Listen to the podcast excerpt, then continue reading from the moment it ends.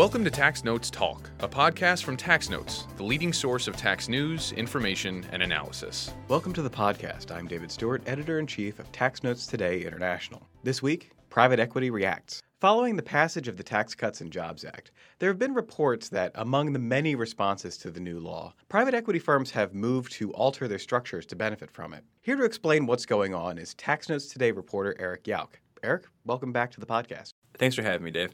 So let's start off with a bit of background. How have private equity firms been structured historically? Yeah, Dave. So if you look at the overall structure of a private equity fund, what you can see is one big fund operating as a partnership. And above it, its partners can be a publicly traded asset management company that would be organized as a partnership historically. The fund could have a general partner that's also a partnership that could receive a carried interest. There could be feeder funds that are partnerships or corporations, also alternative investment vehicles that would come into the fund. Think of the fund as like the big epicenter, like the one big investor base. And then that fund below it could also own partnerships and corporations corporations that are portfolio companies, and everything would just kind of flow up. If you look at the org structure, that's typically how it's done, and there are a lot of different entities involved. So, what changes did the TCJA make that are relevant to these private equity firms? There are several. I guess the biggest one is that the corporate income tax rate was cut from 35% down to 21%. And so that's had a lot of businesses rethinking, you know, based on math alone, whether it makes sense to convert from a pass through to a, a, corporation. But the TCJA also implemented Section 199 Cap A, and that's a 20% write off on pass through income, but only up to certain income thresholds. And then above those thresholds, some industries are outright barred. And so it's really easy for the corporations to take advantage of their rate cut. It's just a rate cut. But for the pass through owners on 199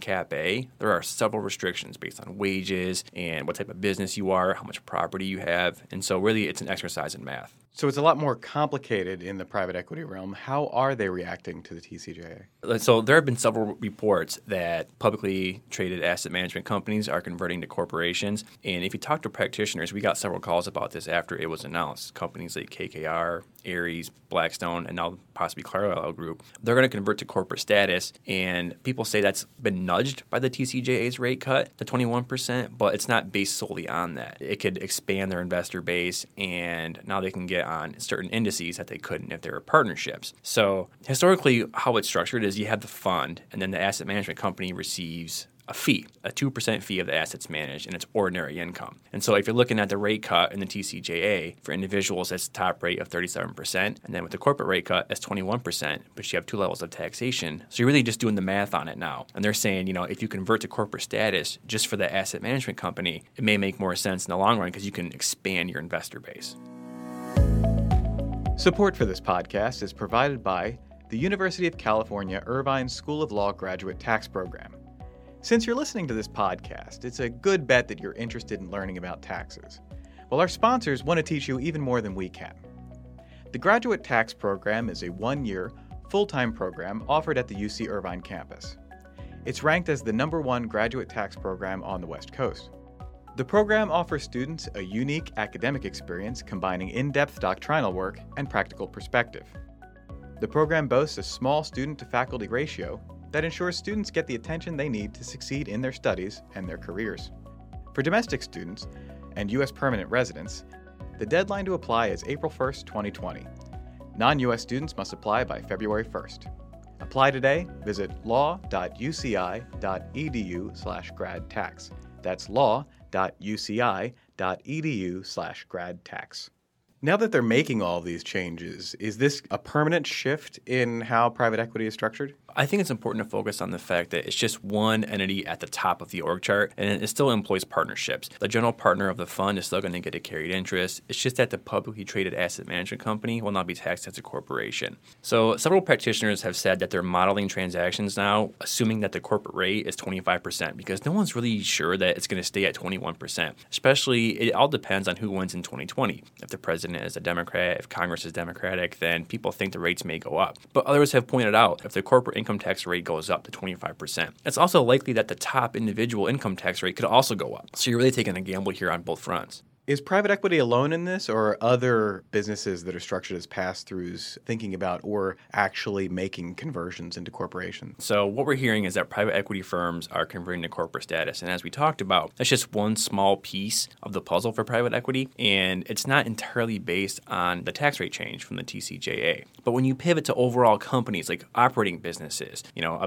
pizza shop or something, like whether those businesses converted in light of the TCJA, it's much more complicated, but it's much more driven based on the tax numbers as well. And so I've spoken to several practitioners who have said you have to look at all of the changes holistically made in the TCJA. Sure, you have a corporate rate of 21%, but several changes affected pass through owners, okay? You have 199 cap A, which can be a benefit, but then you also have the SALT cap of $10,000, and that affects individuals. It doesn't affect corporations. That's a big hit for some business owners. But then there's also 461L, which caps the amount of losses that you can take in one year, and you basically just defer them into an NOL in the subsequent year. It's a strange provision, but that's how it works. So you have to step back, look at all these different changes, and see if it makes sense. And practitioners have said, look, if 100 clients called them thinking about converting from a pass through to a C corporation, maybe 5 to 10 actually converted, and the ones that did didn't go all the way. It was more of a hybrid approach where the operating company was a C corporation, but the real estate was still held as a pass through. What sort of concerns are these business owners bringing to the table in determining which structure to go forward with? That's a good question. And I think that people would say, look, it depends on how you want to use the money from the business. If you want to grow the business organically and keep the money inside, maybe converting to a corporation makes sense. But if you need that money to live on and you have to make distributions every year, pass through may make more sense. And something else, banks and lenders have caught on to the TCJA. And so